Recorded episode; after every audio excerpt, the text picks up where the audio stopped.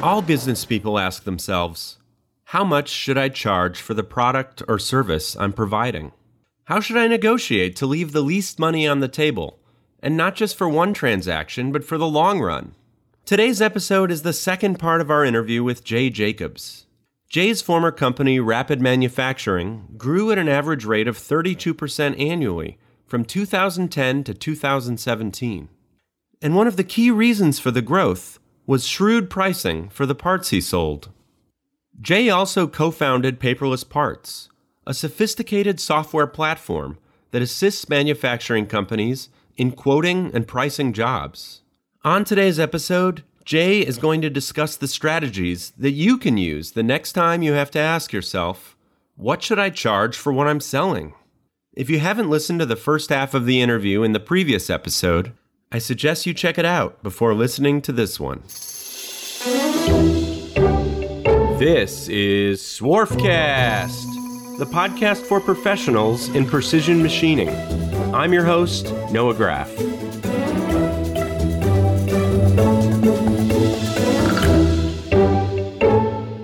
As listeners of this podcast know, my family company, Graff Pinkert, has been buying and selling used machine tools all over the world for the last 80 years.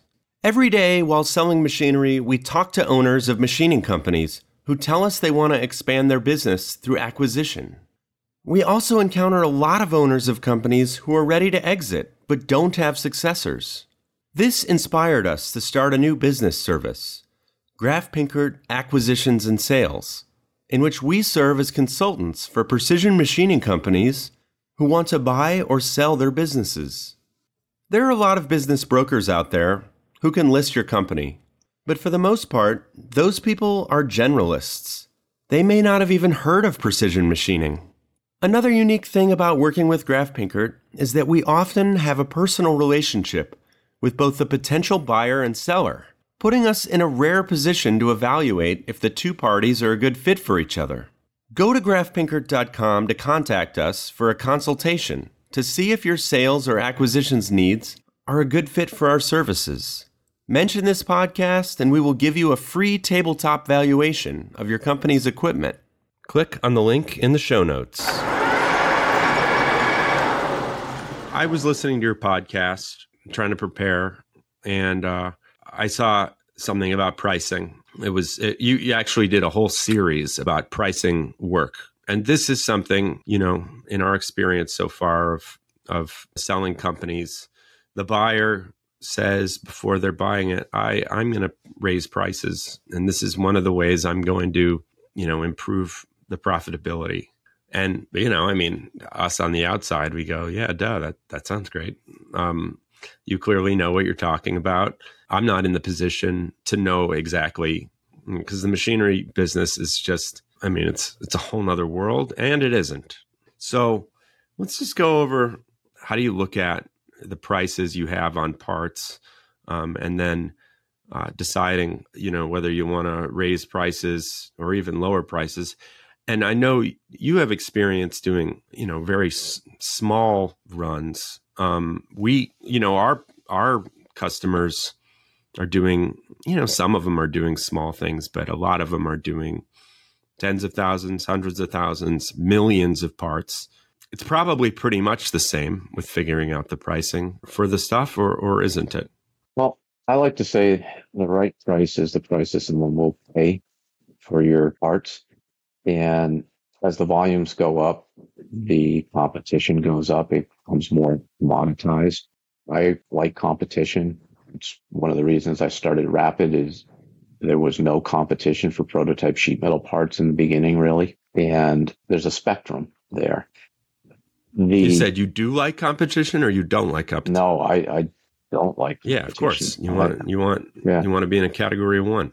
But let's say whether you have competition or not, I I have a theory that I need to explain, which hopefully someday I'll write up a little white paper for paperless parts called what I call the pricing triangle and I'll try to describe it visually, though it's it would be much better. Think of a XY graph, and on the vertical line is the price.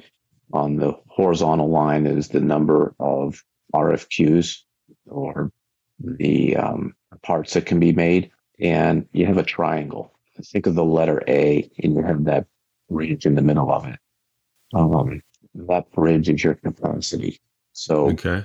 at a certain price, it will touch the two sides of the triangle. And that's sort of perfect. You're you are using all of your capacity. If you price the parts too high, then you know, you're going up on the vertical axis. You're not going to get enough orders to meet your capacity. You know, you've got excess capacity. If you price too low, there's a gap between that horizontal line on the A and sides, and that's you don't have enough capacity to meet the orders that come in. Okay. So you let's say you you have though that that that bridge line capacity, um, and you want to raise prices. Well, what you have to do, at least the way I look at it, is you have to create more demand. So you have to broaden the base of the triangle so that when you raise that, instead of extending out the sides of the triangle, the triangle has broadened enough to meet your capacity. So you really put a lot of effort into sales and marketing, and that's Hmm. that's my forte. And what I did a lot at Rapid is we we were a marketing machine. Right. And you you were a manufacturer's rep and you know, so At, at one point, yeah, yeah. What you want to do is you want to match your capacity, the price, and if you want to raise prices, you better create more demand.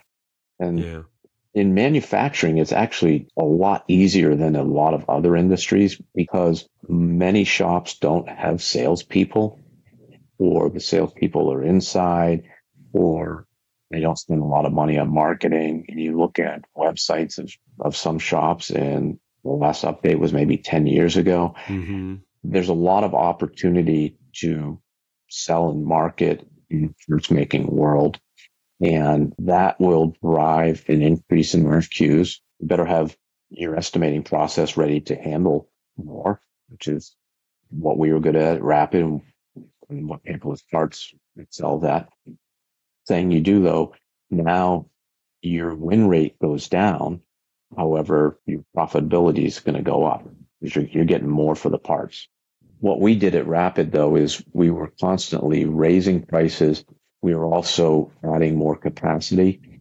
So we add the capacity to finance the growth. We, it wasn't like that was all, our, our EBITDA didn't keep going up and up and up. It pretty much stayed 20 to 22%. However, it allowed us to buy more equipment, hire more people, expand our facilities, and in essence, over time, increase the value of the company. What we did is a combination of raising the prices and expanding the capacity, and we keep broadening the base of the triangle. What about getting more out of your capacity? Just figuring out better processes. Was that as powerful as buying more machines? It's sort of like looking at if you have a fixed income and you want more money to, to save, you, you have to cut your expenses. You can only cut your expenses so much. You can only improve your internal manufacturing capacity so much.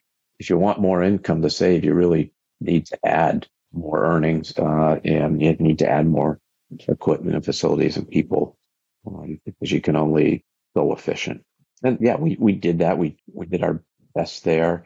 Ours was our goal though, really, this was part of the fun part of Rapid. Our goal wasn't to increase our efficiency to get excess capacity. Ours was we had to keep delivering parts to people in this one to two weeks. And, and we took expedites. This is something that a lot of shops don't want to do.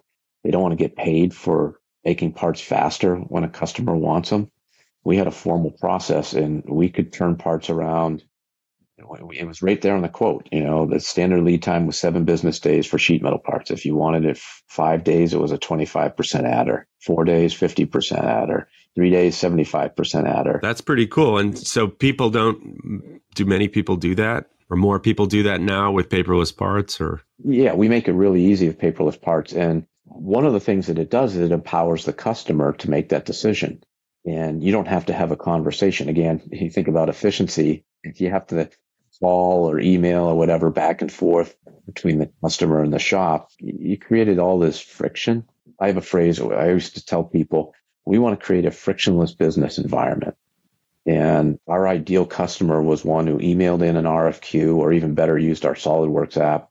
We sent back a quote. They sent back an order. We made the parts and shipped them and we never talked to them. Interesting. See, that's the opposite of the machinery business because then you you don't get the serendipity when you're just emailing and boom boom boom business. Now you're more way more efficient, but you never know if you called them on the phone, they might want some other part too.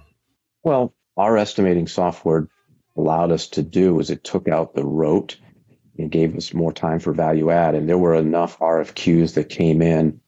For example, let's say there was something that we couldn't do that we would no quote. We call the customer because we now had time and maybe figure out with them they they didn't need it to be this material. They could substitute that. You can have those serendipitous conversations because you've created the time I said our ideal customer was like that because the other stuff, yeah, yeah. Let, us say eighty percent. It, it, would have been great for Pareto's law.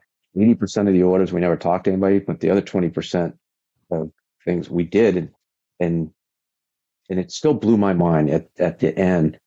We we were one company, Rapid Sheet Metal, Rapid Machine. We called ourselves Rapid, and our salespeople would call somebody who was buying machine parts and say, "Yeah, you know, we do sheet metal parts," and they go, "Really?"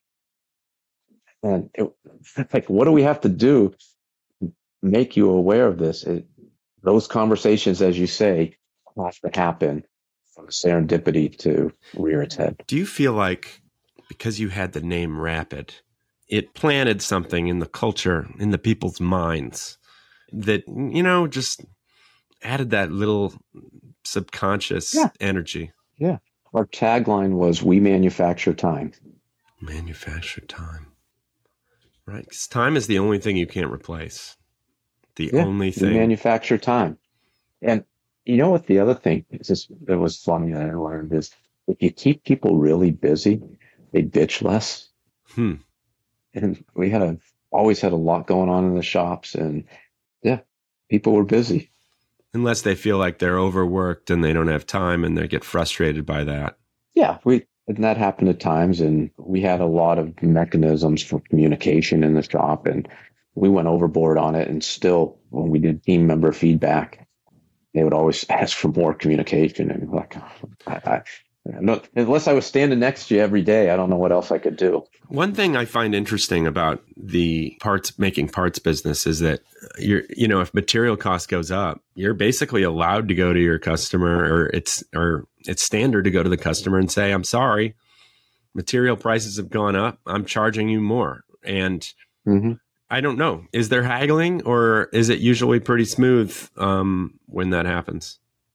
It ends the shops shop will get burnt once by it before they make sure that that's a clause in the contracts, and um, particularly for long long term agreements.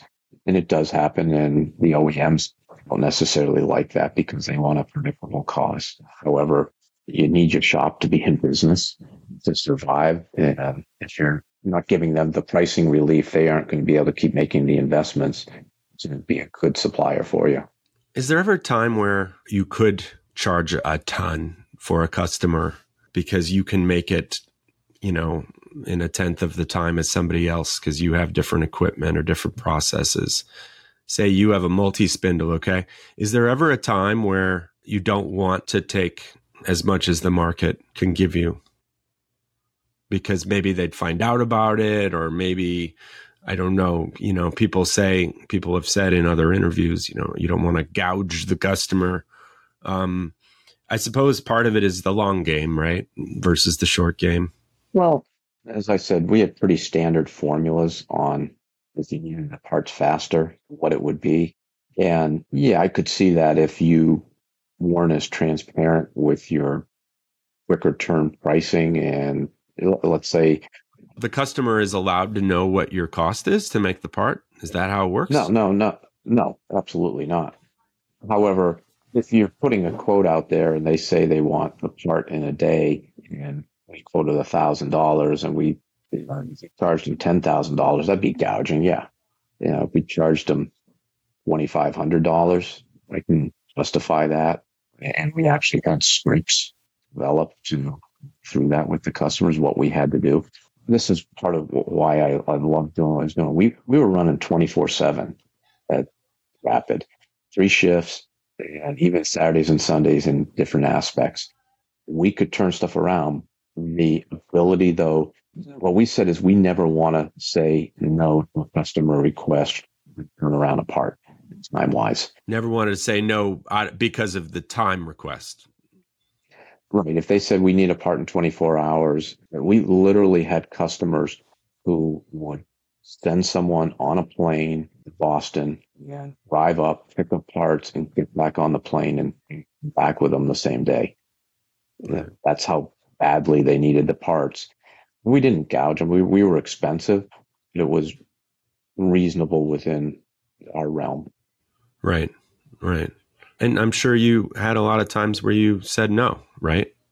It's just uh, there weren't many. There weren't many. If it if it wasn't feasibly possible with the hours, yes, we, we but we would share that. We'd say it's we would tell them exactly what we did need, and and we had a one of our core values was under promise over deliver. Mm-hmm. And it seems pretty hard with what you were promising. Not really. It got embedded in the culture because it was part of what I would talk about in that lunch with Jay. Everybody knew is that I would rather tell you three days come in at two. Let's say you, you say, tell me absolutely positively, I need two days. I'm like, listen, I can't promise you the two days. I'll promise you three days because if you promise them two and you miss for whatever reason, you scrap the parts and you know, maybe 95% of the time, you're not going to scrap the parts, but it does happen. And if you don't hit the two days, then you're the goat. They're rightfully pissed off at you. If you promise three days and everything goes right and you ship it so they get it in two days, then you're a hero. Yeah. And if you're a hero, boy, they're they're gonna come back no no matter what the price. Um, yeah, so under promise, over deliver. Sure. So we got under promise, over deliver. We got build your capacity to keep up with your demand that you get from sales.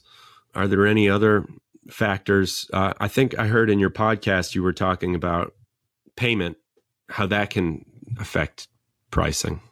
That's another trick. When you automate your estimating, you can create formulas that take that can be really, really we don't necessarily want to use the word complex, but could have a lot of factors. And one of the things that you can do is have a multiplier on your price based upon how companies pay you. So what I like to use as an example is you use a standard payment of 30 days as there's no multiplier. You multiply the price by one. Let's say though that 45 days, you multiply it by 1.01. You add a 1% cost of money for the extra 15 days. For 60 days, you add a 1.02. You're getting a 2% adder. If they're a GE and they pay in 90 plus days, I put on a 5% adder. Yeah. What about if they pay right away? Do you have something in that equation? Nobody pays right away. We, we um, when interest rates were low, we we would give a one percent discount. Thank you to everybody listening to this. It gives me a real sense of purpose knowing that people feel they get a lot of value out of the show, enough value at least to take the time to listen. Likely some serendipitous occurrence caused you to discover Swarfcast, and I know it might get tiring with me constantly talking about serendipity, but it's just on my mind a lot lately. You might have saw a promo for the show on social media or a coworker told you about it. In any case, if you know of somebody out there who would get some value out of the show, I'd like you to return the favor that you received once upon a time and spread the word. That's the only way others are going to find out about it. Back to the episode. I think I've got a guy I interviewed. He's brilliant. Um, he's this Mennonite guy his name is Jay Souter, and I'm pretty sure he had a like a significant discount if he got paid right away. But, we we had really good cash flow, so I didn't care. Right. Um, and, and and so here's the other thing on payment: credit card processing costs you two and a half percent. And if you weren't approved for terms, I added two and a half percent onto your price for the credit card processing. I wasn't going to eat that. Yeah, I guess when you're doing one offs, you could do credit card. Yeah, I wasn't even thinking yeah. about that.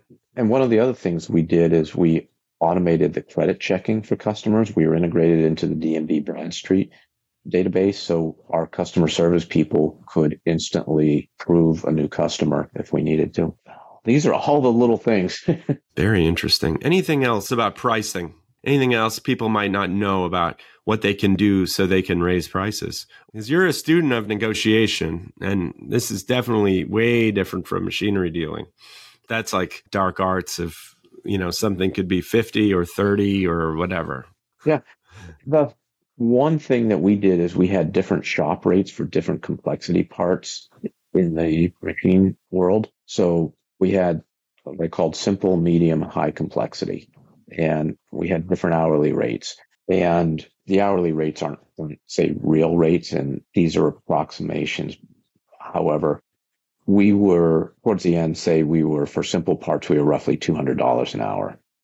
For medium complexity parts, we were $300 an hour. High complexity parts, things that require certain machines, certain people in the shop. Essentially, they, they could blow up your shop, these types of parts, if there's too many of them. We only wanted, and whether it was 5% of hours or 5% of revenue, however, I think it was hours, we really managed and we would not go over 5%. And we used price as a throttle so that we would never go over 5%. And if we were under, we were fine.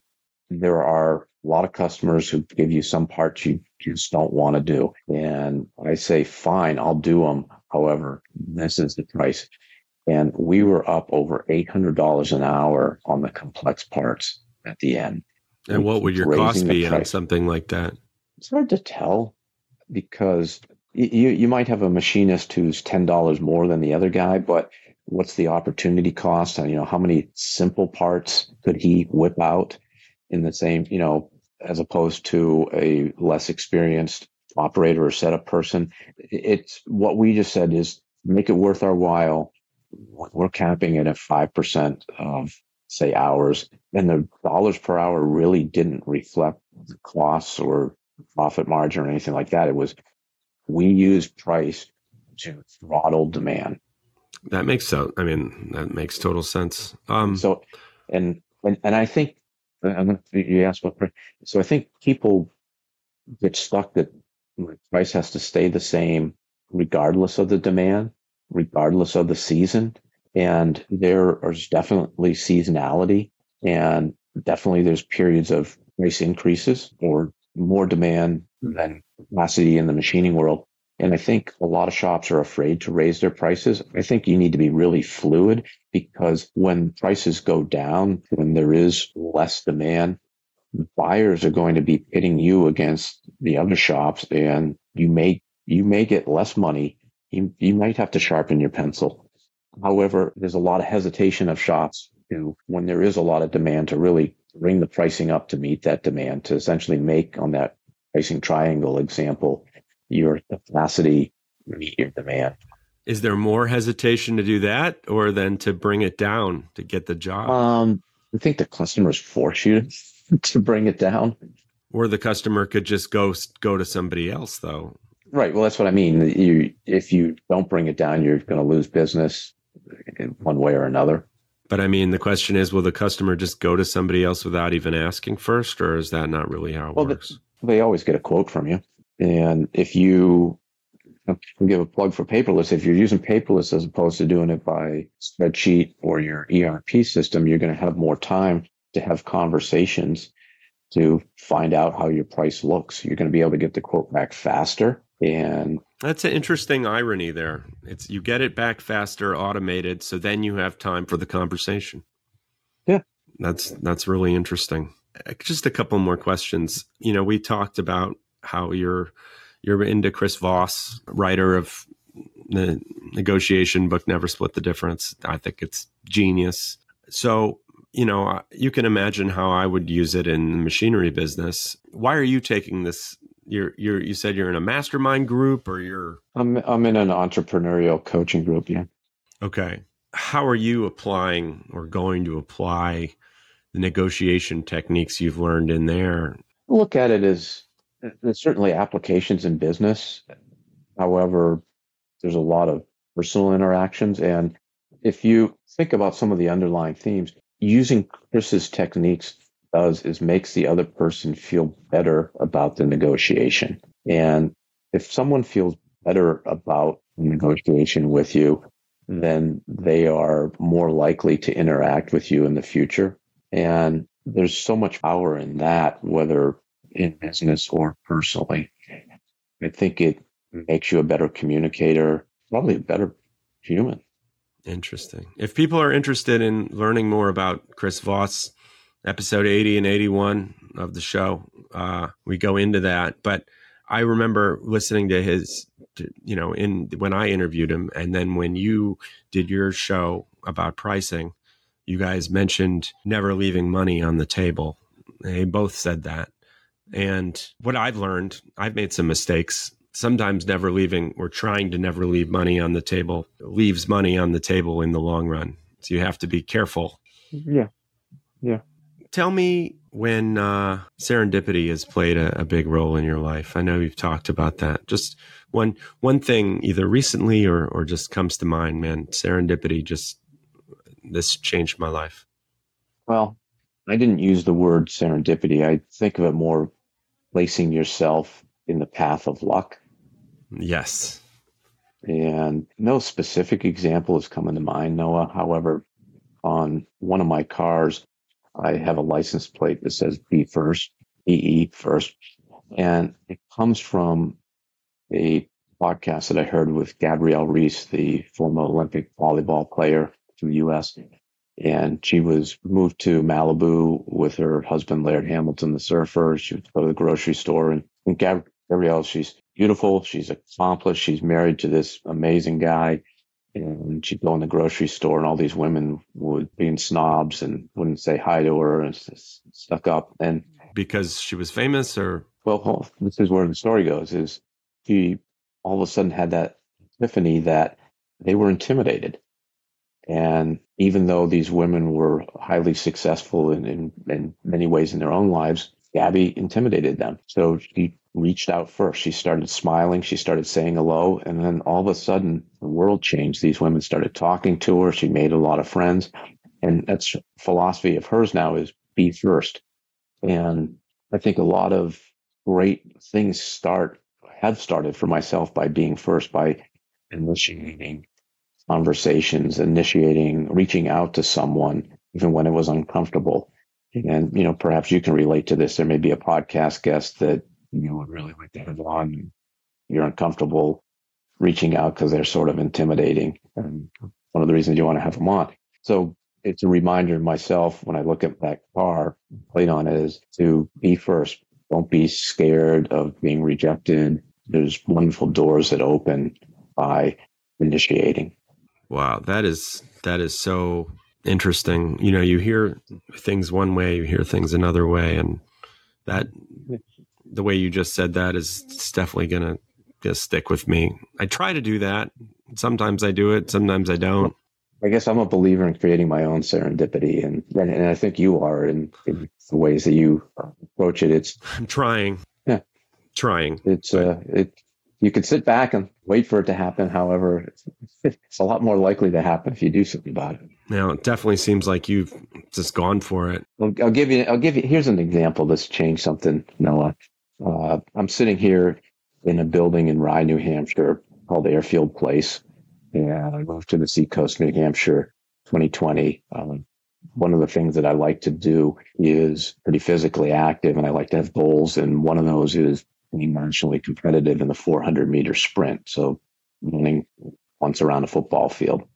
Really? And they actually, yeah, they actually have races for call us seniors. And I drove by this building. It's pretty large. I said, you know, I wonder if they would let me run inside in the winter because track's covered with snow. It's cold. And lo and behold, I reached out and the building was for sale. Bottom line is I ended up buying the building. I put in a, it's a 65,000 square foot. This was after you sold your company? after I sold the company. Yeah, sixty-five thousand square foot fitness and wellness facility. I have leased some space to some really world-class operators. A gym, the six indoor pickleball courts, real high-end physical therapy, healthy food cafe. Where after this, I'm going to go down and either grab a smoothie or uh, some sort of a salad with protein.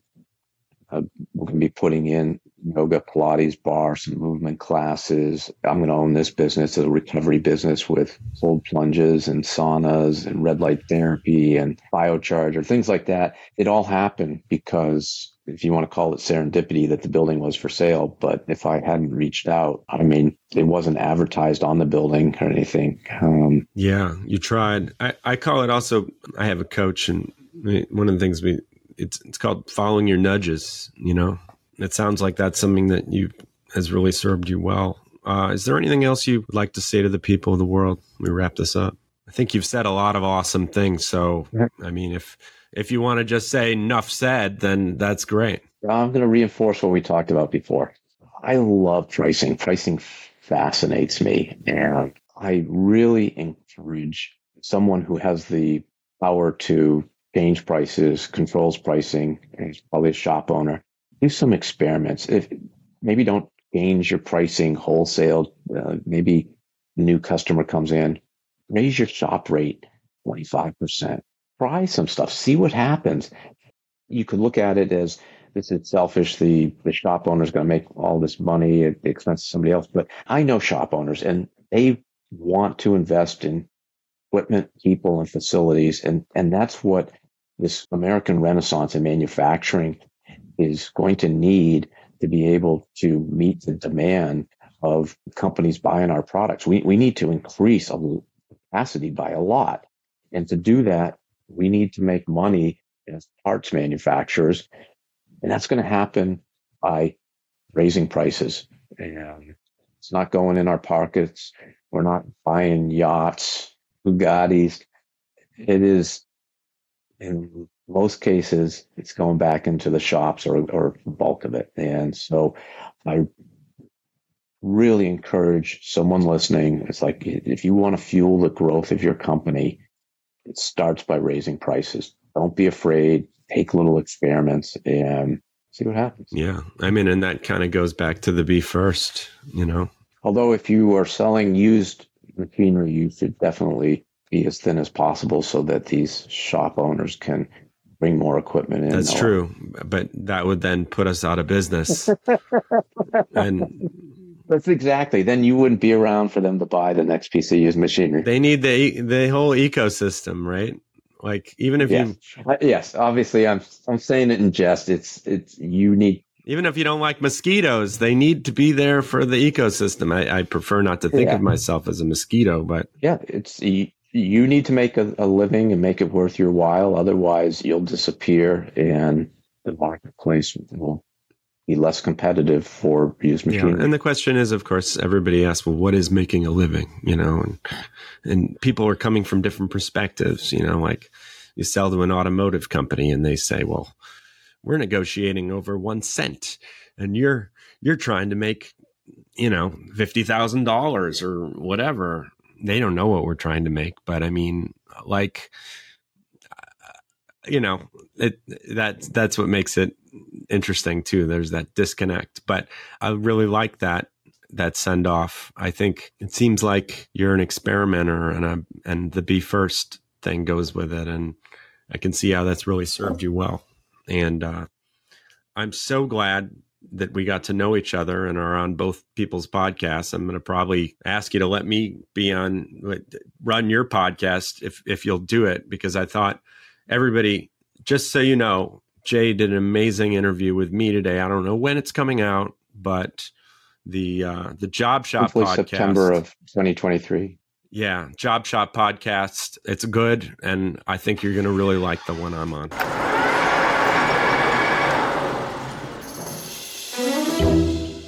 From today's machining world, this is Swarfcast.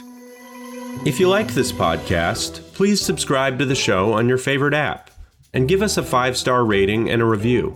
And don't forget to tell your friends about it. Follow us on Facebook, Instagram, and today'smachiningworld.com to join our mailing list, read episode summaries, and watch extended interview videos. I'm Noah Graff. My occasional co host is Lloyd Graff. Our managing editor is Ridgely Dunn. Our audio engineer is Patricio Garcia. For information on advertising or to submit an idea for a future podcast, follow the contact information at today'smachiningworld.com.